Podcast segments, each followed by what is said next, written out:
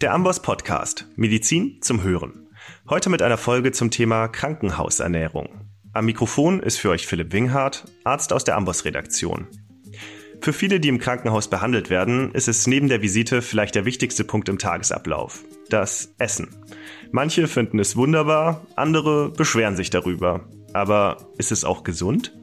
Was im Krankenhaus auf den Teller kommt, wirkt sich nicht nur auf die Genesung unserer Patientinnen und Patienten aus, es kann außerdem als Vorbild dienen für zu Hause. Schließlich sind zahlreiche Zivilisationskrankheiten auf eine ungesunde Ernährung zurückzuführen. Und noch eine andere Ebene hat dieses Thema, die der öffentlichen und globalen Gesundheit. Resistenzen durch zugefütterte Antibiotika bei der Tiermast, Zoonosen, die von Wildtieren auf Menschen überspringen, weil durch beispielsweise Futtermittelanbau immer mehr Ökosysteme zerstört werden. Auch das beeinflussen wir durch unser Essen.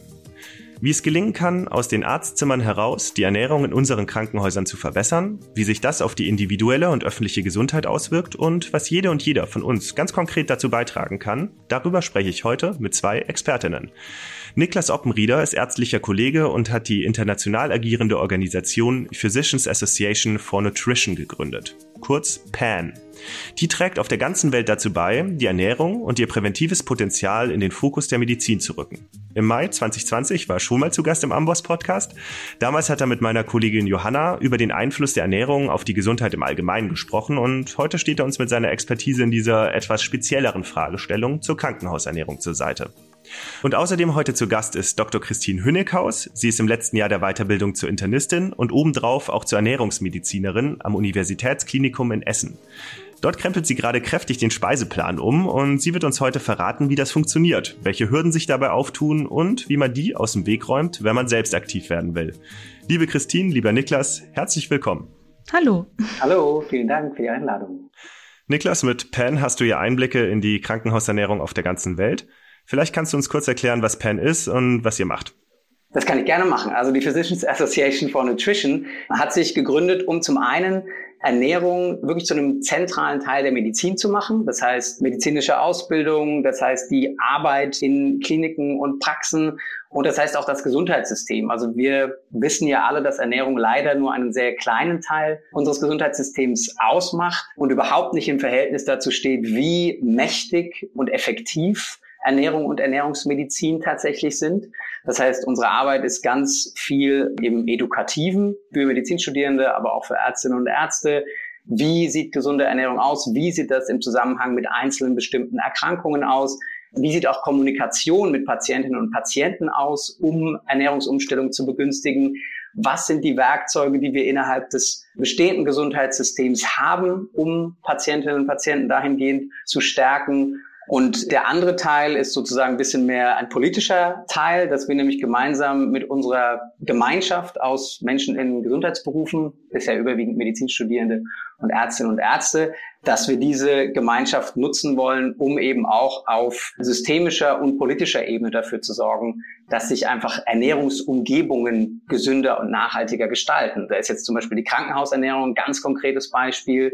Da ist aber auch zum Beispiel die neue Ernährungsstrategie, die 2023 von der Ampelkoalition implementiert werden soll, ein großes Beispiel mit ganz großer Hebelwirkung.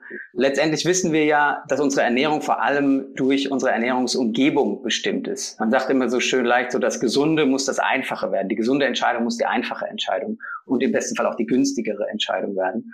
Und das ist auch das, woran wir arbeiten. Und das tun wir nicht nur in Deutschland, sondern das tun wir mittlerweile in elf Ländern weltweit. Und dieser Punkt Ernährungsumgebung, da sind wir ja schon beim Krankenhaus, weil das ist natürlich ein Ort, wo immerhin 20 Millionen Patientinnen und Patienten allein in Deutschland jedes Jahr aufgenommen werden und zwei Millionen Menschen arbeiten. Wenn nicht im Gesundheitswesen, wo dann sollte gesunde Ernährung als Vorreiter und als Vorbildsfunktion dienen? Das klingt, wie ich finde, nach einer sehr berechtigten Frage, der wir heute hoffentlich auch noch ein bisschen auf den Grund gehen können. Mich würde interessieren, gelingt das denn? Hat die Krankenhausernährung hierzulande eine Vorbildfunktion? Was kommt so auf den Teller? Prinzipiell vorweg kann man schon mal sagen, dass es sehr wenig Evidenz dafür gibt. Also es gibt wenige Erhebungen, was die Krankenhäuser eigentlich ihren Mitarbeitenden und Patientinnen anbieten. Es gibt die Empfehlung auch von der Deutschen Gesellschaft für Ernährung zum Beispiel, die auch einen Leitfaden herausgebracht hat. Und nach dem kann man sich zertifizieren lassen. Und das haben bisher nur circa vier Prozent der deutschen Krankenhäuser durchführen lassen. Prinzipiell weiß man sehr wenig über Krankenhausernährung. Da besteht also noch Nachholbedarf. Wenn man schon nicht weiß, was auf den Teller kommt, weiß man dann, was auf den Teller sollte? Niklas, du hast ja in ganz verschiedenen Ländern Einblick. Wie weit sind wir da mit der Krankenhausernährung in Deutschland?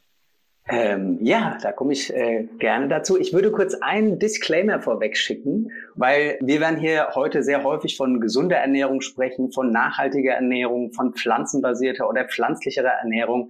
Und ähm, man könnte meinen, dass das immer unterschiedliche Dinge sind. Und um quasi dafür Klarheit zu sorgen, verstehe ich für mich das zumindest als eins. Also wir müssen, wenn wir über gesunde Ernährung reden, immer individuelle und planetare Gesundheit zusammendenken, weil Klimakrise die größte Bedrohung der globalen Gesundheit und auch des Gesundheitswesens ist. Deswegen spreche ich für mich und ich glaube, bei Christian ist das ähnlich, immer von diesem Gesamtkonstrukt. Wir denken nicht in Gesundheit für den Patienten oder die Patientin und Gesundheit auf der anderen Seite für Nachhaltigkeit, sondern das muss gemeinsam gedacht werden. Und das ist auch unser großes Anliegen bezüglich der Krankenhausernährung.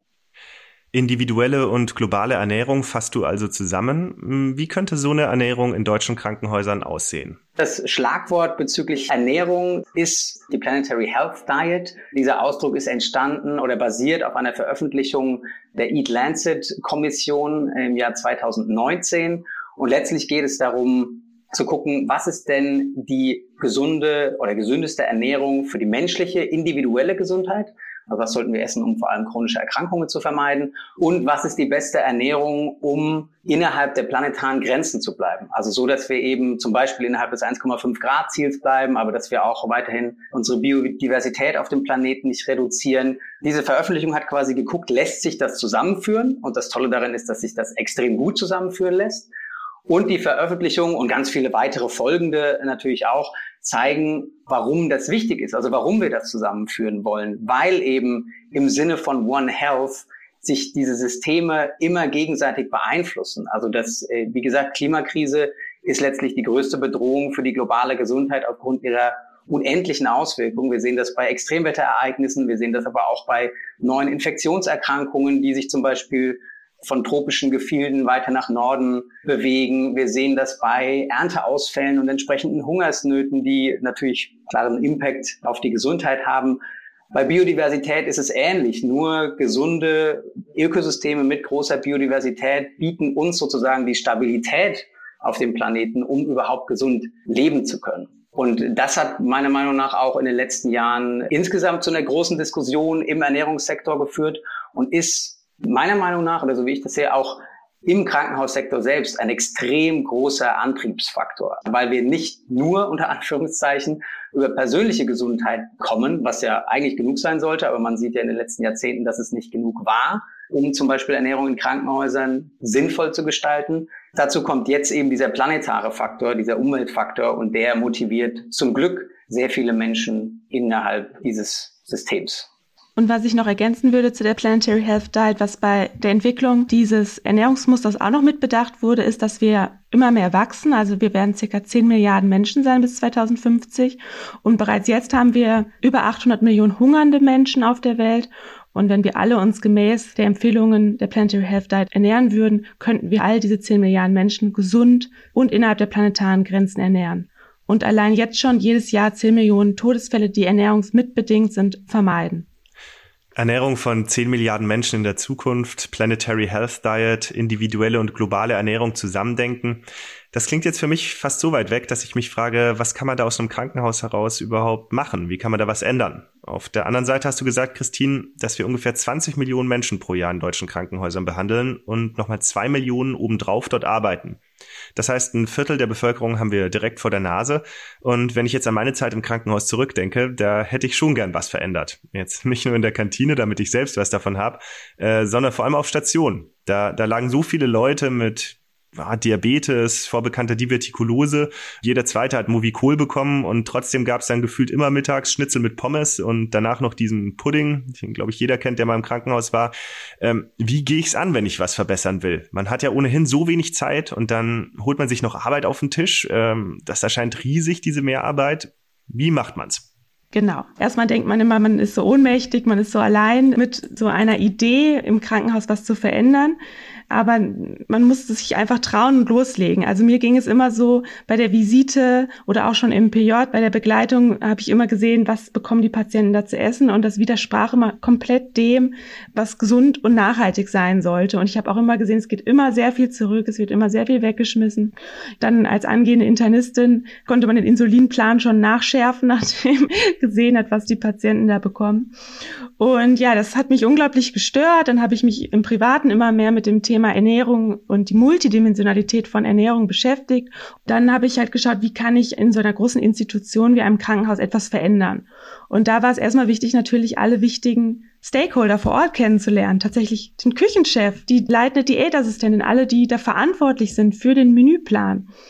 Und ja, dann habe ich mich da ganz eng vernetzt und dann auch im Verlauf, als ich gemerkt habe, okay, die Bereitschaft ist da, etwas zu verändern, auch Kontakt aufgenommen mit unserer Geschäftsführung und bin da Gott sei Dank auf sehr positive Rückmeldungen gekommen, da alle das vor allen Dingen vor dem Hintergrund der zunehmenden Mangelernährung in Krankenhäusern, der immer mehr ernährungsmitbedingten Erkrankungen und aber auch noch diesen planetaren Krisen, die wir gerade schon kurz angesprochen haben, sieht doch jeder mittlerweile, dass hier Dringlichkeit zum Handeln besteht. Vielleicht, wenn wir beim Thema, was kann jeder Einzelne, jeder Einzelne tun, bleiben. Christine hat gerade das äh, aus ihrer eigenen Erfahrung ja diese allererste Möglichkeit äh, geschildert, nämlich selbst am eigenen Krankenhaus aktiv zu werden. Und wir sind ja mit einigen Krankenhäusern im Austausch und sehen tatsächlich viele solcher ähnlichen Entwicklungen. Also dass wirklich Leute vor Ort sich vernetzen, häufig auf offene Ohren und offene Türen stoßen und sich da auch mit kleinen Maßnahmen schon relativ viel bewegen lässt, ohne die Küche komplett umzukrempeln sozusagen.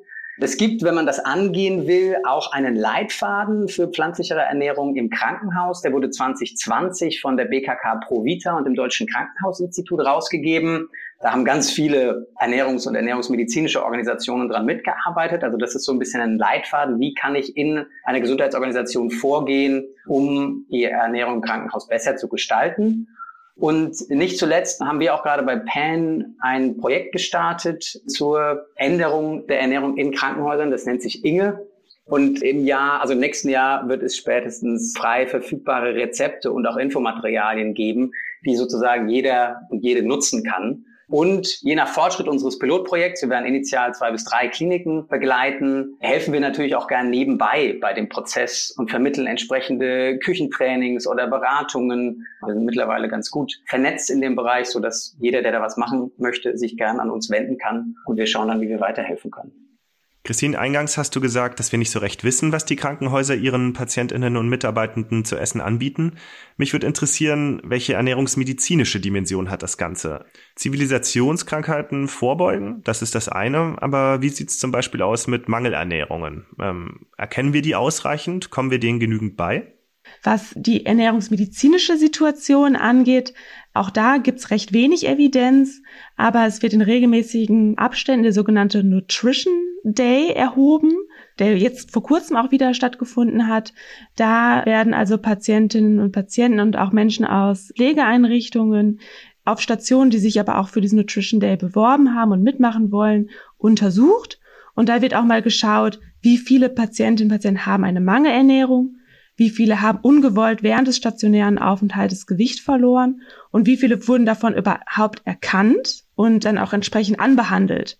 Und da wird leider immer wieder doch deutliche Defizite aufgezeigt und ja, aufgezeigt, dass sehr großer Handlungsbedarf besteht, was die Ernährungsmedizin angeht. Und an dieser Stelle würde ich auch gerne sagen, dass gerade die Kooperation hier mit den Ernährungsfachkräften, Diätassistentin, Ökotrophologin deutlich gestärkt werden muss. Viele Ärztinnen und Ärzte haben es, glaube ich, gar nicht auf dem Schirm, dass man da Konsile ausstellen kann. Und das sollte man natürlich dann auch bei Patienten, die eine Gefährdung haben, unbedingt tun. Aber auch selber natürlich sich informieren und weiterbilden. Was kann ich schon machen, wenn vielleicht gerade keine Diätassistenz zur Verfügung steht? Dass da die Ernährungssituation gestärkt wird und eine Mangelernährung behandelt wird, wenn sie vielleicht schon vorhanden ist, weil ca. 30 Prozent der Patienten haben schon bei Aufnahme eine Mangelernährung. Und viele, viele nehmen sogar während des stationären Aufenthalts ab. Da gibt es auch unterschiedliche Zahlen. Zwischen 30 bis 80 Prozent nehmen während eines stationären Aufenthalts ungewollt ab.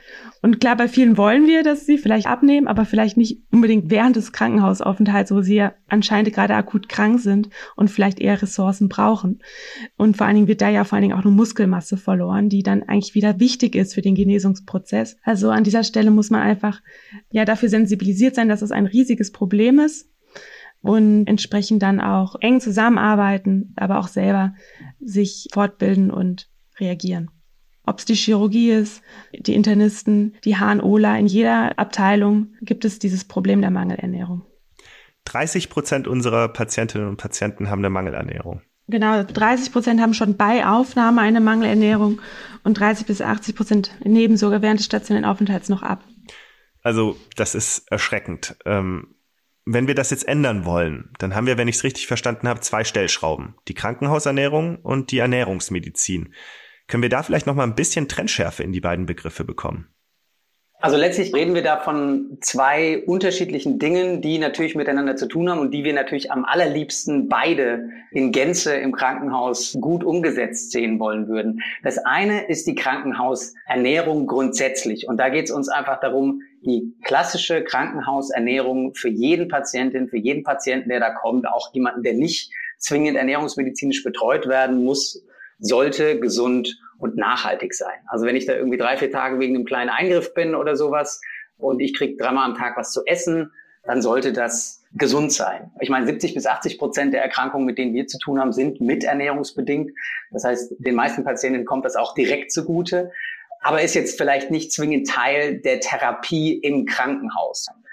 Das ist die Krankenhausernährung. Und wir kommen vielleicht später dazu, was das gegebenenfalls für weitere Auswirkungen haben kann. Ja, wenn plötzlich tatsächlich Krankenhäuser sich auch als Leuchttürme der gesunden Ernährung verstehen. Und das zweite ist die Ernährungsmedizin. Das heißt, ich habe Patientinnen und Patienten, die ganz gezielt eine ernährungsmedizinische Intervention brauchen, um weniger Komplikationen zu haben, besseren Genesungsverlauf zu haben, insgesamt eine geringere Sterblichkeit zu haben. Da sind die mangelernährten Patientinnen und Patienten in Deutschland natürlich der größte Bereich, in dem wir im Krankenhaus ernährungsmedizinisch vorgehen sollten. Und es gibt natürlich noch ganz viele andere Patientinnen und Patienten, die auch von der gezielten individualisierten Ernährung im Krankenhaus profitieren würden und natürlich darüber hinaus, wenn das einmal sozusagen angefangen wurde. Und Ernährung im Krankenhaus hatten wir schon ein paar Maßnahmen genannt, die man auch als Einzelne oder Einzelne angehen kann. Wenn ich wirklich Ernährungsmedizin in einem Krankenhaus machen will, dann kann ich das natürlich auch versuchen anzustoßen. Aber ich brauche letztendlich natürlich ein Team. Also ich brauche ein interdisziplinäres ernährungsmedizinisches Team in einem Krankenhaus, dass ich diesen Patientinnen und Patienten annehmen kann. Ich brauche erstmal, das hat Christine ja vorhin auch angesprochen, ein Screening. Also ich muss erstmal wissen, wer von meinen Patientinnen und Patienten braucht denn diese Betreuung. Da ist Mangelernährung, wie gesagt, der größte Bereich, der total untergeht und zu dem wir auch die beste Evidenz haben, dass das sogar noch im Krankenhaus, für das Krankenhaus, wenn man so denken möchte und manchmal muss man so denken, betriebswirtschaftlich sinnvoll sein kann. Also dass ich tatsächlich noch während des Verlaufs weniger Komplikationen habe, eine kürzere Verweildauer, eine geringere Sterblichkeit, eine bessere Therapierbarkeit, gerade zum Beispiel bei onkologischen Erkrankungen und Patientinnen und Patienten mit Mangelernährung. Also wie gesagt, diese beiden Bereiche sind getrennt voneinander. Man kann das eine machen, ohne das andere zu tun. Und im besten Fall, und das ist sozusagen unsere Vision, dass wir in ein paar Jahren sehen, dass das beides passiert und beides auch auf politischer Ebene verpflichtend ist. Also dass Krankenhäuser Standards gibt für die Krankenhausernährung allgemein, dass es aber auch Standards gibt für die ernährungsmedizinische Versorgung, die Krankenhäuser im besten Fall leisten müssen, weil sie evidenzbasiert sinnvoll sind. Verpflichtende Standards für die Krankenhausernährung und die ernährungsmedizinische Versorgung. Ich denke, solange es die noch nicht gibt, sind wir auf unser eigenes Engagement angewiesen. Christine, du bist ja jetzt sehr in der Materie. Wie kamst du in das Thema hinein und wie kann man sich weiterbilden?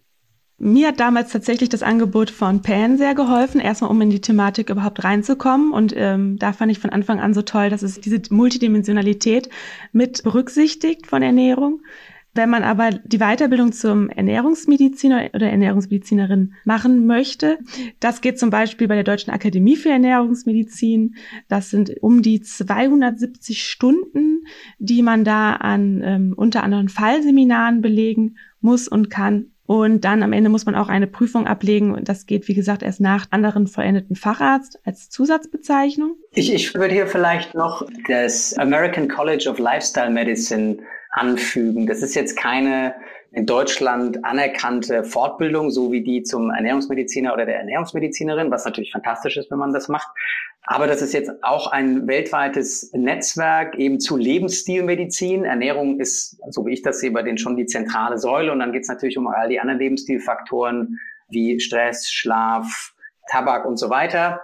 Das ist eine kürzere Ausbildung und führt eben auch sehr gut ein in diese Aspekte. Und ähnlich wie bei PAN ist es schön, dass man sich sozusagen mit einer internationalen Community darüber auch vernetzt, was ja häufig auch nach so einer Ausbildung bleibt. Also man hat natürlich die Ausbildung, das ist toll.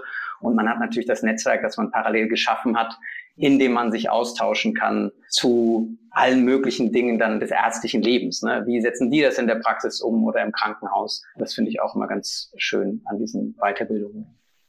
Gut, die ernährungsmedizinische Seite könnte man also verbessern, beispielsweise durch die Weiterbildungsmöglichkeiten, die ihr gerade genannt habt.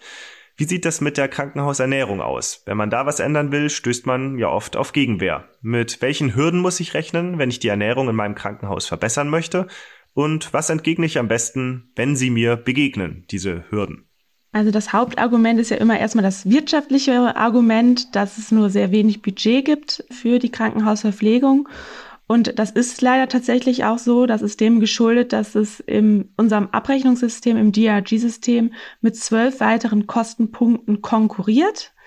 Und zwar mit den sogenannten nicht-medizinischen Leistungen. Da fällt zum Beispiel auch Reinigung drunter oder IT.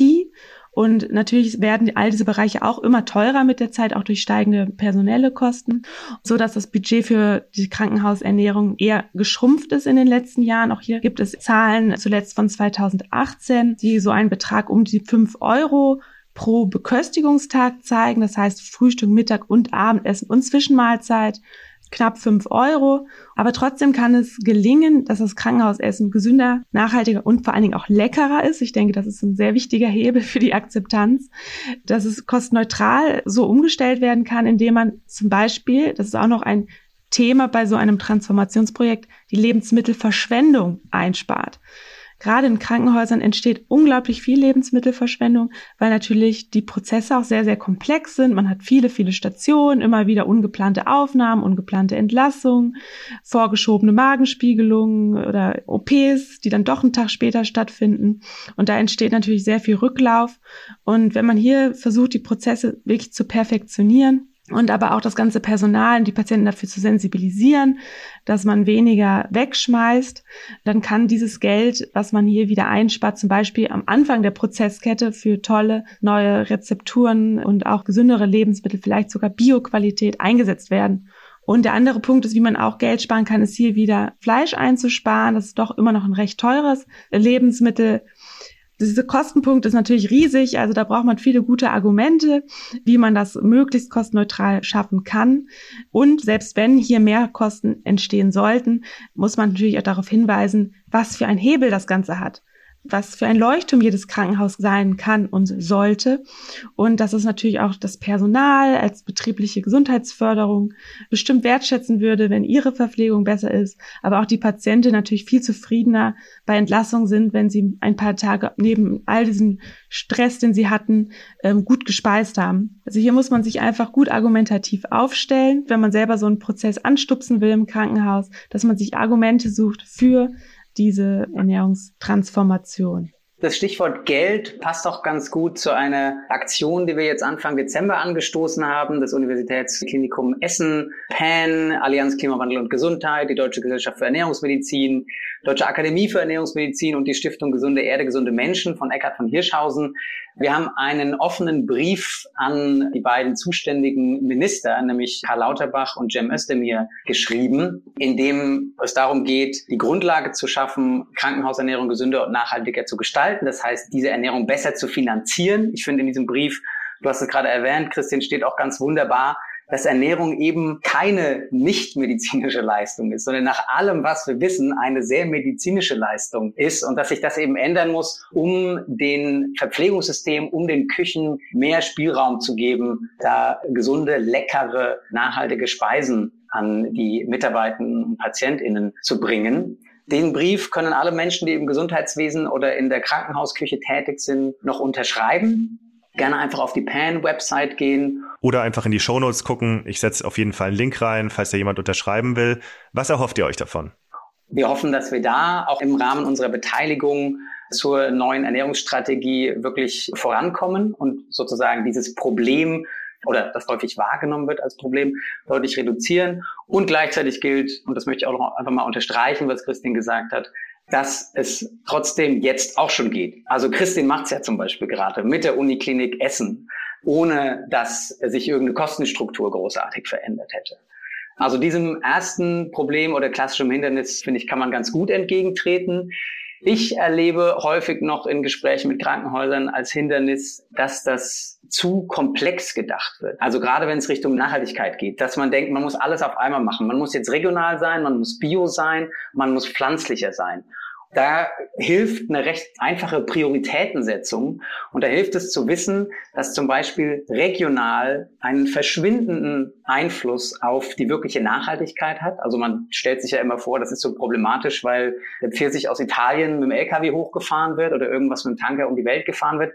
Das ist ein verschwindend geringer Teil der Emissionen von Lebensmitteln entfallen auf Transport. Also Regionalität sehr geringer Impact, zumindest auf Nachhaltigkeit, gleichzeitig aber sehr komplex in der Betriebsumstellung, weil ich ja plötzlich eine ganz neue und komplexere Lieferkette brauche. Das kann ich zum Beispiel meiner Meinung nach erstmal hinten anstellen. Das kann man irgendwann in den nächsten fünf bis zehn Jahren machen, wenn das passt. Bio ist problematisch, weil es tatsächlich meistens teurer ist. Also das ist dann ein ganz konkretes Hindernis, das aufgerufen wird. Und das kann man meiner Meinung nach auch erstmal hinten anstellen, weil auch Bio bezüglich der Nachhaltigkeitsauswirkungen und Biodiversitätsauswirkungen wissenschaftlich durchaus diskutiert wird. Bio ist nicht gleich Bio, da geht es um ganz viele Details, die ich kennen muss. Hochkomplexe Sache würde ich auch erstmal nach hinten schieben.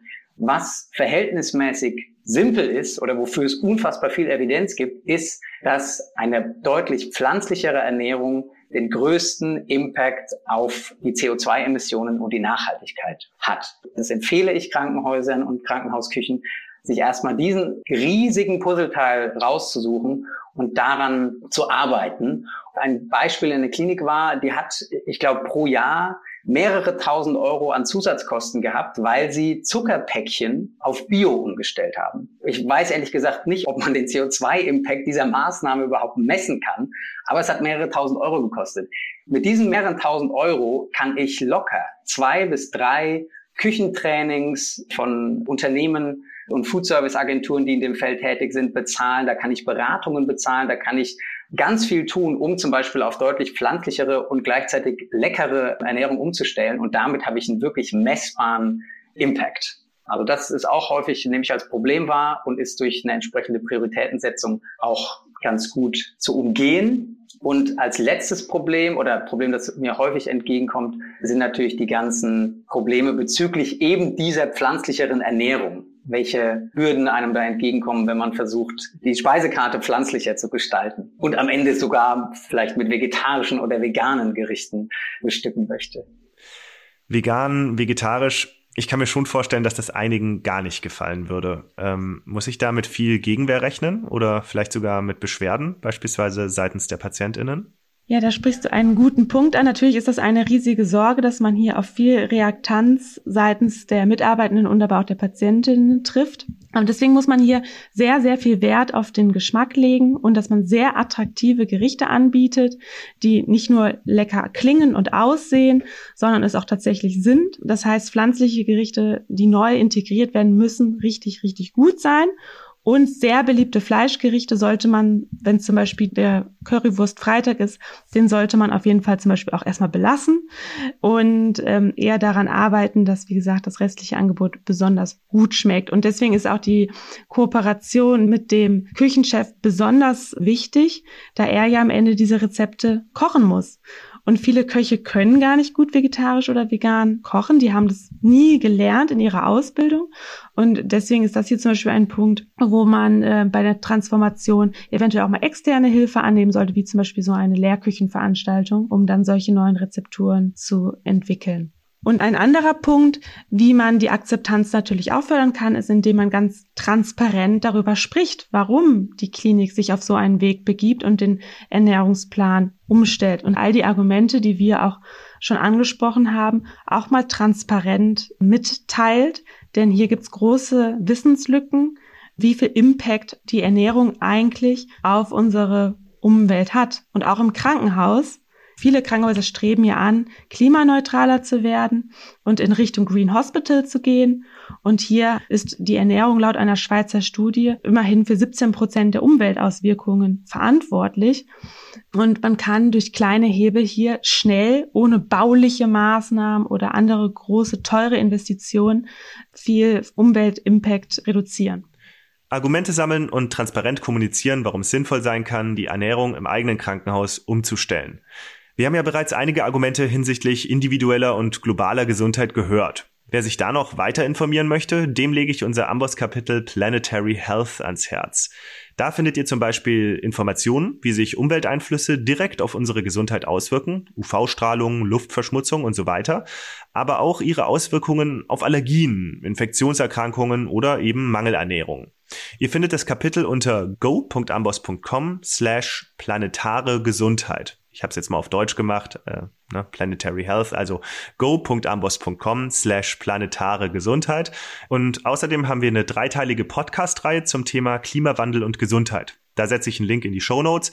Falls ihr die noch nicht gehört haben solltet, unbedingt reinhören. So, jetzt aber zurück zur Krankenhausernährung. Mal angenommen, ich bin jetzt richtig gut ausgerüstet mit schlagfertigen Argumenten, will loslegen und das Essen in meinem Krankenhaus verbessern. Und dann stoße ich auf nichts als taube Ohren und verschlossene Türen. Oder vielleicht ist sogar die Sorge so groß davor, dass man irgendwie, ja, nicht vorwärts kommt, dass man gar nicht startet.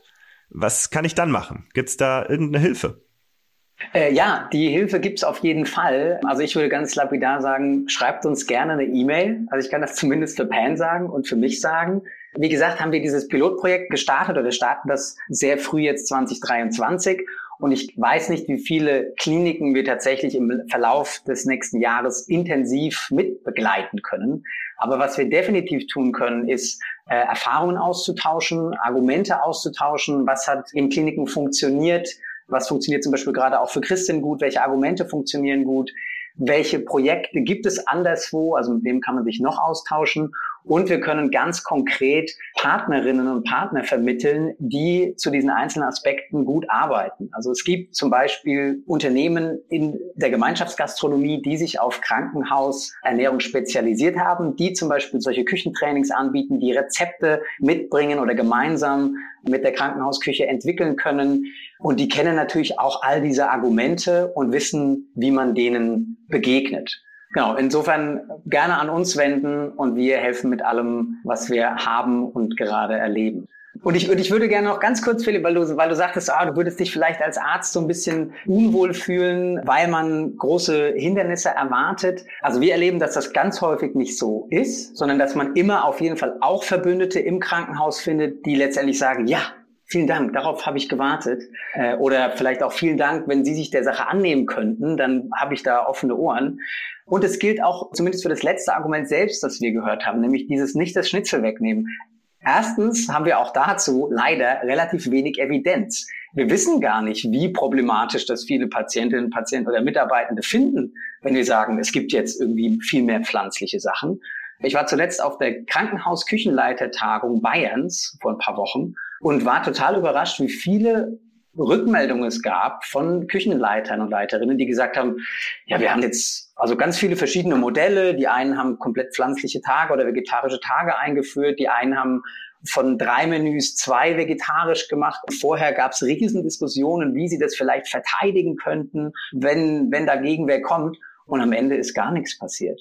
Ähm, also ähm, am Ende hat sich gar keiner beschwert oder das ist verschwindend gering im Vergleich dazu, wie viele hundert oder tausend Menschen da zum Teil essen täglich. Und es ist zum Beispiel auch unterschiedlich bei Kliniken. Also was wir an Rückmeldung kriegen, ist es zum Beispiel, dass es in der gynäkologischen Abteilung viel, viel mehr schon auch aktiv nachgefragt wird. Also da ist wahrscheinlich eine Umstellung viel einfacher als vielleicht in der Geriatrie. Ich glaube, die Gegenwehr ist geringer, als man denkt. Und wenn es die gibt, gibt es wunderbare Argumente, aber auch Kniffe, wie man das trotzdem machen kann, wie man das trotzdem beginnen kann. Vielleicht an dieser Stelle auch einen schönen Punkt, um das mal zu erzählen. In New York passiert da ja gerade ganz viel.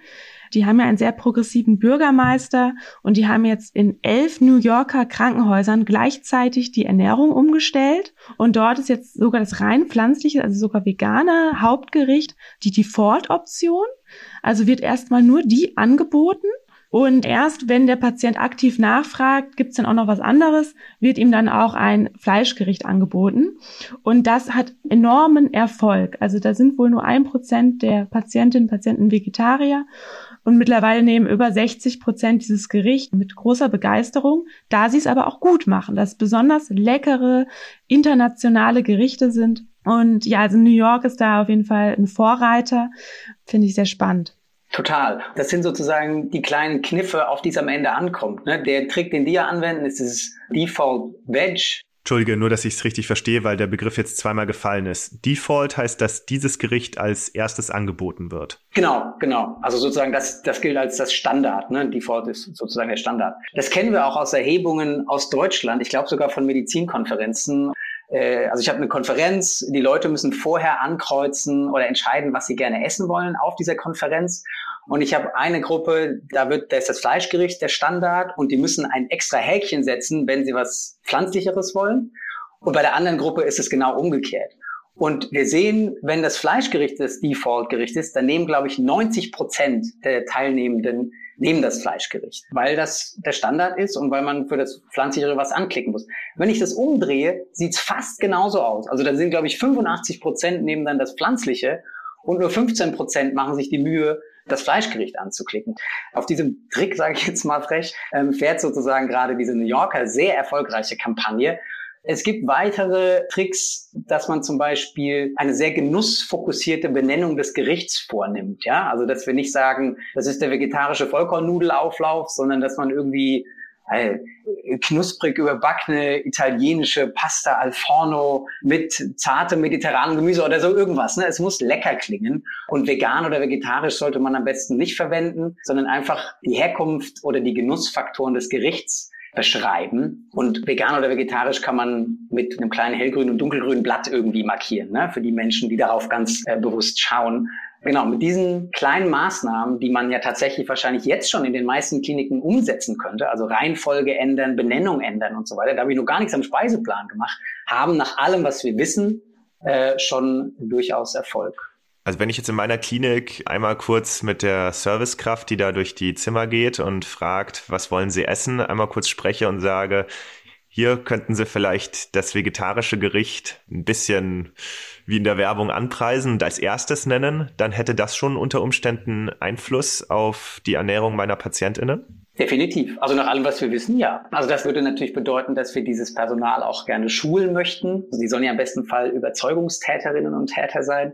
Das heißt, die müssen das auch lecker finden, die müssen da im besten Fall mit einbezogen werden, die müssen wissen, warum das passieren soll. Und auch das wird schon gemacht. Äh, also das tun Partner von uns mit einem großen Krankenhaus-Caterer, haben da zum Beispiel schon eine pflanzliche Menülinie aufgestellt und haben zum Beispiel auch diese Personalschulungen in einigen Kliniken vorgenommen. Also auch dazu gäbe es Erfahrungen und Unterstützung. Das sind ja ganz kleine Kniffe, die eigentlich sehr schnell umzusetzen sein müssten. Je nachdem natürlich, wie gut der Draht zu den Kolleginnen und Kollegen in der Küche oder Serviceabteilung ist. Christine, ich nehme an, du hast die Kniffe und Tricks damals alle noch nicht gekannt, als du angefangen hast, in Essen den Speiseplan umzukrempeln. Wie ging das denn konkret bei dir los?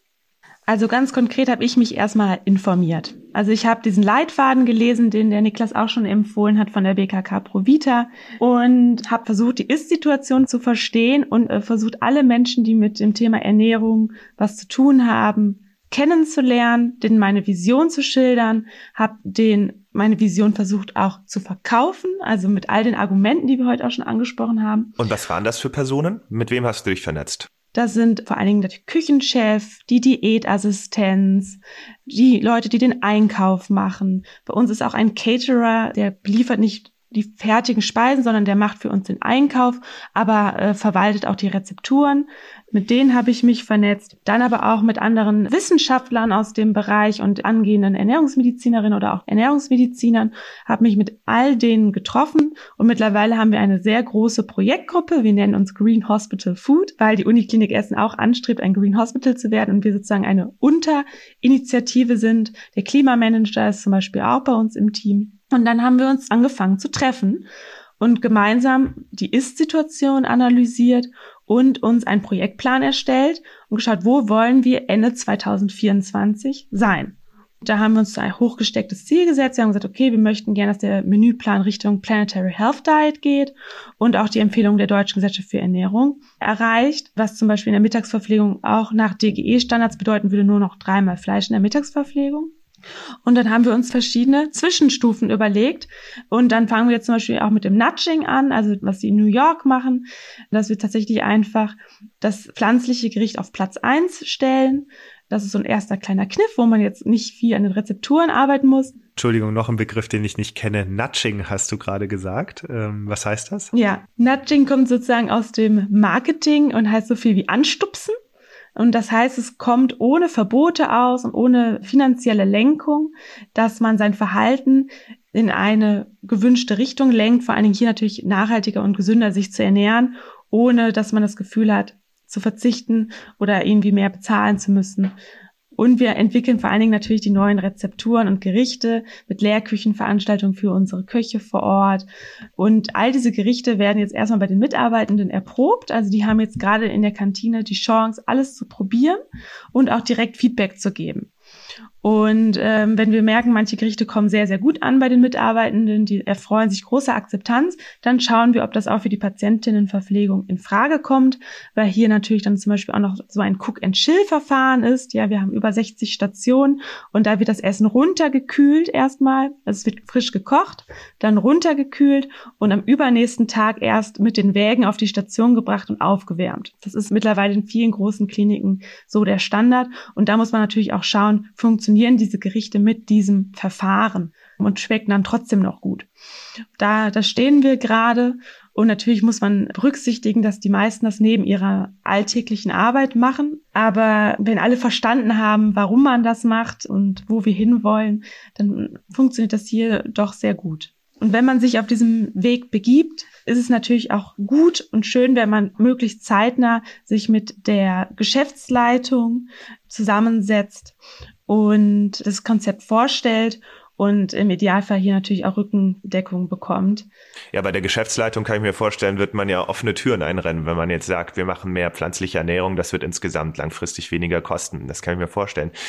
Was ich mich frage, seid ihr da in Essen allein auf weiter Flur? Ich frage mich, was tut sich da in Deutschland gerade? Was ist in der Pipeline? Wer arbeitet daran? Christian und Essen sind auf jeden Fall in einer sehr großen Vorreiterrolle sozusagen. Das ist auch wunderschön, das mit begleiten zu können und sehen zu können, was passiert und was funktioniert. Und wir freuen uns aber total, dass insgesamt durchaus Bewegung drin ist. Ich hatte schon das Pilotprojekt bei uns angesprochen, in dem wir Kliniken über einen längeren Zeitraum begleiten werden, inklusive sozusagen Aufklärung und Information für alle Beteiligten, also Mitarbeitenden der Klinik, aber auch Patientinnen und Patienten, inklusive Küchentrainings, äh, inklusive Rezeptentwicklung, inklusive Evaluation der Maßnahmen und so weiter. Das werden wir bei zwei bis drei Kliniken machen. Wir sind noch, falls Schweizer Kolleginnen und Kollegen zuhören, ähm, wir sind noch auf der Suche nach einer Klinik in der Schweiz. Und wenn ihr da eine kennt, die gerne ihre Ernährung umstellen möchte, dann lasst es uns gerne wissen. Es passiert auch sonst ganz viel. Es gab vor ein paar Wochen ein Symposium in Berlin, ausgerichtet von der Kaiserin Friedrich Stiftung zu Umstellung von Krankenhauskantinen mit meiner Meinung nach großen Erfolg hatte und große Strahlkraft hatte. Die Charité, also Universitätsklinik Berlin, hat sich sehr ambitionierte Ziele gesetzt, in den nächsten Jahren die Ernährung umzustellen und hat jetzt schon nach ein paar Monaten recht gute Erfolge rückmelden können bezüglich der Reduktion von Lebensmittelverschwendung. Es gibt den offenen Brief, den ich vorhin angesprochen habe, der hoffentlich viel bewegen wird im Rahmen der Ernährungsstrategie. Es gibt auch ähm, von unseren Kolleginnen und äh, Freunden bei der Allianz Klimawandel und Gesundheit kurz klug, Bestrebungen, Anfang 2023 relativ viele auch öffentlichkeitswirksame Kampagnenaktivitäten zu diesem Thema zu fahren. Ebenfalls bei Klug in Verbindung mit der Charité gibt es auch eigene Forschung dazu. Also so Christin beforscht ja sozusagen gleichzeitig das, was sie da tut. Ähnliche Bestrebungen gibt es eben in diesem Komplex Klug, Potsdam Institut für Klimafolgenforschung und Charité, die da ein, zwei Forschungsprojekte draußen haben. Es gibt von dem Caterer, den Christine erwähnt hatte, nämlich Klü, gibt es schon eine komplett pflanzlich vollwertige Menülinie, die nennt sich Pflanzenkraft. Die wurde in einigen Krankenhäusern schon implementiert. Es gibt den Leitfaden. Es gibt ganz viele kleinere Projekte, die wir häufig gar nicht mitkriegen. Also ich, ich war letztens auf dieser Krankenhausküchenleitertagung, war da sehr positiv überrascht. Und es gibt auch zum Beispiel äh, Maketa Schellenberg, das ist eine Diätassistentin, die in diesem Bereich sehr aktiv ist, die mir da von ganz vielen kleinen Projekten erzählt hat. Also dass irgendwelche Krankenhäuser, die ich noch nie im Leben gehört habe, irgendwelche komplett pflanzlichen Shakes haben als Zwischenmahlzeit für mangelernährte Patientinnen und Patienten zum Beispiel. Also grandios. Also es passiert sowohl im Kleinen als auch im Großen auf politischer Ebene gerade relativ viel. Und das ist natürlich fantastisch, wenn das weiter und weiter Rückenwind erfährt und wenn mehr und mehr dazukommen. Viele Projekte im Kleinen wie im Großen. Mal angenommen, die würden jetzt alle Erfolg haben und durchgehen. Welchen Impact hätte das? Was würde sich dann ändern? Gute Frage. Christian hat ja vorhin schon gesagt, wie viele Personen sozusagen im Rahmen des Gesundheitssystems täglich essen. Also allein da könnten wir sicher ganz konkret beziffern, also wenn das ganze Gesundheitssystem sich im Rahmen der Planetary Health Diet ernährt, dann wissen wir schon mal, okay, das Gesundheitssystem, diese Millionen Menschen, diese Millionen Gerichte, die da jährlich über die Theke gehen, die sind im Rahmen mit planetarer Gesundheit und mit individueller Gesundheit. Das könnte man ganz klar sagen. Wo wir leider noch viel zu wenig Evidenz haben, ist, äh, oder eigentlich keine äh, meines Wissens nach, ist dazu, was denn gesunde Ernährung im Krankenhaus, wenn die angeboten wird, mit Patientinnen und Patienten macht, wenn die wieder nach Hause gehen. Wir wissen bei Mangelernährung, aber da sind wir wieder eher so im ernährungsmedizinischen Bereich, da hat das einen Impact, auch über den Aufenthalt hinaus. Wir wissen nicht, ist jemand mit einer kardiovaskulären Erkrankung, der irgendwie drei, vier Tage im Krankenhaus war und gelernt hat, wie lecker gesunde Ernährung sein kann, inwiefern der sich auch zu Hause das zunutze macht oder motiviert ist, seine Ernährung umzustellen. Es gibt aber auch einfach noch kein Projekt, das das wirklich gemacht und untersucht hat. Also es gibt vielleicht Krankenhäuser, in denen es gesunde Ernährung gibt, einige wenige. Es gibt aber keine Krankenhäuser, die parallel ihre Patientinnen und Patienten dazu informieren, warum das sinnvoll ist und was sie für Werkzeuge zu Hause hätten, um sich da weiter Unterstützung zu suchen. Insofern ist es total spannend, das zu machen. Und das kann ja theoretisch sogar auch jeder oder jede oder jedes Krankenhaus, das das macht, für sich evaluieren, ob es Möglichkeiten gibt, da zu sagen, um die eigene Transformation Forschung drumherum zu machen. Und zum anderen finde ich es zumindest, natürlich mit einem sehr wahrscheinlichen Bias hier, höchst plausibel, dass sehr viele Menschen, die in dieser Ausnahmesituation Krankenhausaufenthalt, also das ist ja schon für viele Menschen was Besonderes, ein Stressor, ein Hinweis darauf, dass eben irgendwas mit ihrer Gesundheit wirklich gar nicht gut ist, dass sie diesen Hinweis sozusagen nutzen, um sich da nachhaltig umzustellen, wenn sie weiterhin Unterstützung kriegen, wenn sie wissen, an wen sie sich wenden können. Das könnte man, auch wenn Ernährung im Gesundheitssystem noch nicht so implementiert ist, dass das reibungslos funktioniert, sozusagen von stationär zu ambulant, kann man das trotzdem meiner Meinung nach jetzt schon machen mit den Werkzeugen, die vorhanden sind. Und ich würde noch einmal kurz, weil du gesagt hast, im Kleinen und im Großen, also das Kleine heißt ja sozusagen die individuelle Gesundheit. Ich glaube, das äh, hatten wir auch damals vor zwei Jahren in dem Podcast besprochen. Ich möchte es aber noch mal sagen, nämlich wie gigantisch das Kleine ist. Also wir wissen ja, dass ein Großteil der Erkrankungen, mit denen wir gerade im Gesundheitssystem zu kämpfen haben, in einem Gesundheitssystem, das nicht erst seit Corona massiv überlastet ist, die sind lebensstilbedingt und ganz überwiegend auch ernährungsbedingt. Das heißt, wenn sich tatsächlich diese Gesamternährungsumgebung in Deutschland Richtung Planetary Health bewegen würde, dann wäre das tatsächlich eine absolute Transformation des Gesundheitswesens, das ganz viel neue Spielräume ermöglichen würde, vielleicht auch erstmal den Spielraum wieder ganz normal zu arbeiten und nicht in vollkommen verrückten Zuständen arbeiten zu müssen, weil wir einfach chronische Erkrankungen, also kardiovaskuläre Erkrankungen, Diabetes, aber auch Krebserkrankungen wirklich massiv reduzieren können. Das wäre natürlich wünschenswert und würde vielen Menschen eine Menge Leid ersparen. Gibt's noch etwas, was ihr unserer Hörerschaft mit auf den Weg geben wollt? Ich würde gerne allen auf den Weg geben, dass jeder etwas bewirken kann, auch im Kleinen und dass man, wenn man wirklich Lust hat, etwas zu verändern, sogenannte Social Tipping Points mit auslösen kann, also dass irgendwann die Minderheit die Mehrheit mit beeinflusst, indem man sich einfach gut vernetzt, viel drüber spricht und dann kann das auch viel Spaß machen. Ich schließe mich einfach hundertprozentig an. Genau, wir haben von ganz vielen tollen Projekten gehört. Wir haben aber auch sehr viel vor. Christian sagte, bis 2030 wollen wir laut Beschluss des Deutschen Ärztetages ein klimaneutrales Gesundheitssystem haben. Und da brauchen wir noch viel, viel mehr solcher tollen Projekte. Insofern genau, macht mit und kontaktiert uns einfach, wenn das euer erster Schritt sein sollte. Zu tun gibt's genug. Liebe Christine, lieber Niklas, ich bedanke mich ganz herzlich, dass ihr heute zu Gast im Amboss Podcast wart. Vielen Dank. Vielen Dank für die Einladung. Und bei euch zu Hause bedanke ich mich wie immer fürs Zuhören. Die wichtigsten Punkte aus diesem Podcast findet ihr als Zusammenfassung im Amboss Blog unter go.amboss.com slash podcast im Blog. Viel Spaß beim Lesen und bis zum nächsten Mal. Und wie immer, alle Infos zum Amboss Podcast und zur Amboss Wissensplattform, die gibt's unter go.amboss.com slash podcast.